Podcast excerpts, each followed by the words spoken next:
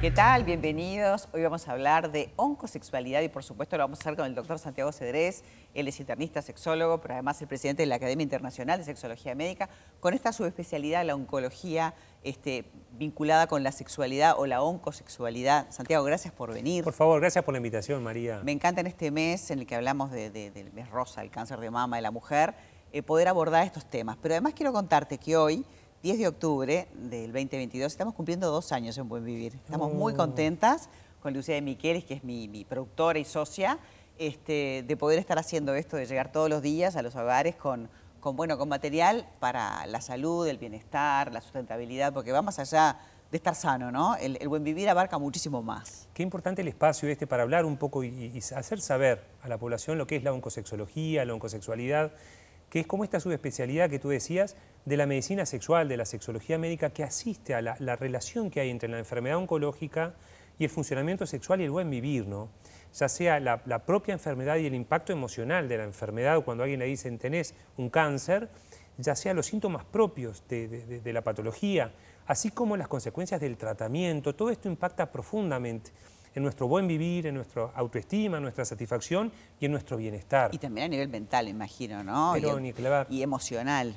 En lo psicoafectivo, cómo pega en la persona, en, en, sí mismo y en el vínculo de pareja también. Toca todo, es un siempre, es un antes y un después del cáncer. La vida, el encare, los ajustes psicológicos que a veces hay que hacer, el, poder contemplar que a veces eh, cuando se aparece el diagnóstico, la primera etapa que uno transita siempre es, bueno, centrar todas las energías en el diagnóstico, en el tratamiento, en cuánto estoy, qué pronóstico puedo tener, qué tratamiento debo hacer, dónde lo hago lo hago acá, lo hago en otro medio, a veces opiniones desencontradas y pidiendo segunda opiniones para poder encontrar mi camino. Y centra toda la psicología y la energía de la persona y la familia en esto. La segunda etapa, cuando esto ya se ve sorteado, viene la gran preocupación, ¿cómo vivo bien ahora con esto? Y en el buen vivir del paciente durante la enfermedad oncológica o luego de sorteada esta, aparece la sexualidad. ¿Qué va a pasar conmigo, con mi sexualidad, con mi bienestar, con mi vínculo de pareja? ¿Voy a poder tener un, ejercicio de mi función sexual natural, sano, placentero como antes, o no voy a poder. Y acá aparecen los cánceres más prevalentes, de repente en la mujer, con el gran impacto, por ejemplo, el cáncer de mama. ¿Cómo vive la mujer su sexualidad después de una mastectomía?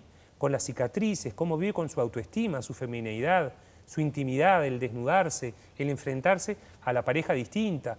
¿Qué pasa con los, tenores hormonales? Las hormonas se revolucionan todas. Claro, además, en una paciente oncológica no puedes hacer este, los tratamientos eh, hormonales que se podrían hacer eh, en mujeres que de repente, no se transcurren una menopausia, porque obviamente las hormonas hay que tener mucho cuidado, ¿no? Exactamente. Entonces, poder tener protocolos de tratamiento validados a nivel internacional con una eh, probada evidencia científica que lo primero es cuidar lo que es que no, no, no, no, no tener riesgo de nada desde el punto de vista oncológico. ¿no? Eso es lo primero que tenemos que ver. Y hay, ha revolucionado la, la oncosexología, todos los tratamientos previos de la sexología médica. Son abordajes distintos donde se busca la seguridad oncológica como en primer lugar. Y en segundo lugar, aliviar los síntomas ¿no? de esto, de los tenores hormonales que Lo real es que, es que después de transcurrir por un proceso de este, oncológico, eh, ya sea más light o un poco más, más invasivo, quedan secuelas y, se pueden tratar. Pero a veces, cuesta hablar de este mm. tema, ¿no? Cuesta, cuesta hablar y es, un, compartido, eso se ha estudiado mucho en congresos mundiales de oncosexología que hemos asistido, de ver qué pasa que no aparece en la consulta médica. Es a veces que el médico le cuesta dar espacio a esto porque este, piensa que a veces es un atrevimiento preguntarle su funcionamiento sexual cuando está trabajando la sobrevida y las dosis de quimio y la radio y, y cirugías. A veces se piensa que no corresponde, que si el paciente no lo dice, él no tiene que preguntar.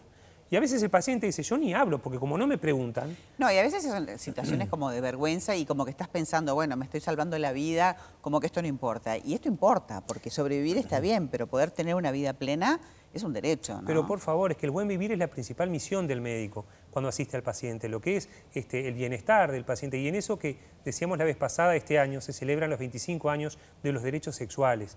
Entonces el primer derecho de todos, que forma parte de los derechos humanos, es el derecho al placer el derecho al bienestar. Esos son los derechos sexuales básicos. El derecho a poder tener asistencia por mi dificultad sexológica y el derecho, cuando voy a la asistencia, tener información basada en método científico, segura este, y solvente para poder ayudarme. Hablabas recién del cáncer de mama en la mujer, pero el mm. cáncer de cuello también tiene...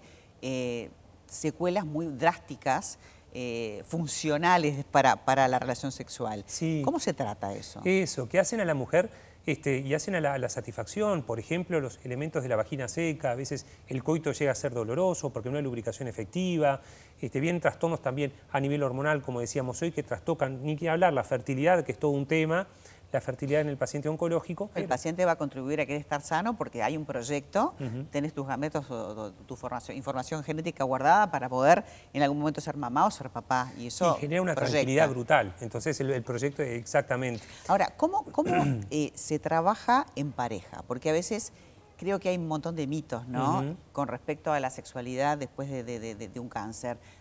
desde miedo a contagiarse, que eso no es real, pero bueno, le pasa a la gente, o hacerle daño al otro.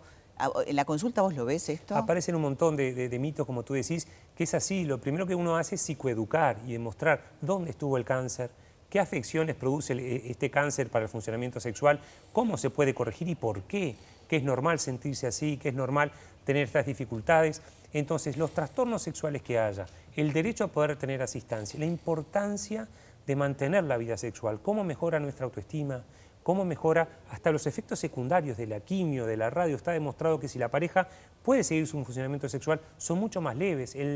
la relación con el dolor que muchas veces aparece en estos pacientes, está demostrado que si seguimos nuestra sexualidad, toleramos mejor el dolor, necesitamos menos medicación para esto, para, para nuestro bienestar. Entonces, la contención afectiva, una excelente manera de adherirnos a la vida, de lidiar contra el enojo, la frustración que muchas veces aparece, cuando podemos mantener y ayudar a nuestros pacientes a mantener un funcionamiento sexual sano, saludable, este, estamos cumpliendo con la verdadera misión de nosotros como médicos y por otro lado, brindándole el bienestar que merece. ¿no? Pero lo bueno y lo que hay que decir es que se aborda en forma multidisciplinaria dentro de tu clínica, que tienen de todo, hay psicólogos, hay todas las personas que pueden ayudarte para poder recuperar esa parte de la vida tan importante. Por eso nos encantó tenerte. Y además, bueno, felicitarte. Sé que esta especialidad la hiciste en Australia y que estuviste en Inglaterra. es, es algo que existe, que está comprobado y que ayuda muchísimo a tener ese famoso buen vivir del que hablamos siempre, Santi. Qué bueno, María. Gracias por la invitación. Para nosotros siempre es un placer tenerte. Muchísimas gracias. Qué bueno, gracias.